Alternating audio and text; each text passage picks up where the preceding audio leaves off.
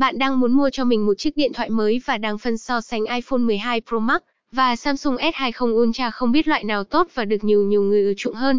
Hãy cùng DigiPhone đi tìm hiểu sâu hơn về hai dòng máy này nhé. Intro của hai máy điện thoại, với những người vì không thường xuyên tìm hiểu về điện thoại, nắm được một số điều thú vị xung quanh iPhone và Sam, hai ông lớn ngành công nghệ này, luôn theo đuổi triết lý riêng nhằm phục vụ cộng đồng yêu thích những smartphone thông minh. Nhà Apple và Samsung không ngừng phát triển các camera có nhiều mắt giúp cho người dùng chụp ảnh được rõ nét hơn, với các ưu điểm chụp được ban đêm khiến cho ai cũng thích thú. Không những hình ảnh đẹp mà giờ đây việc chụp ảnh của bạn sẽ trở nên dễ dàng hơn. Cả hai máy đều cung cấp kết nối năm G giúp bạn đảm bảo được độ tải xuống và tải lên nhanh.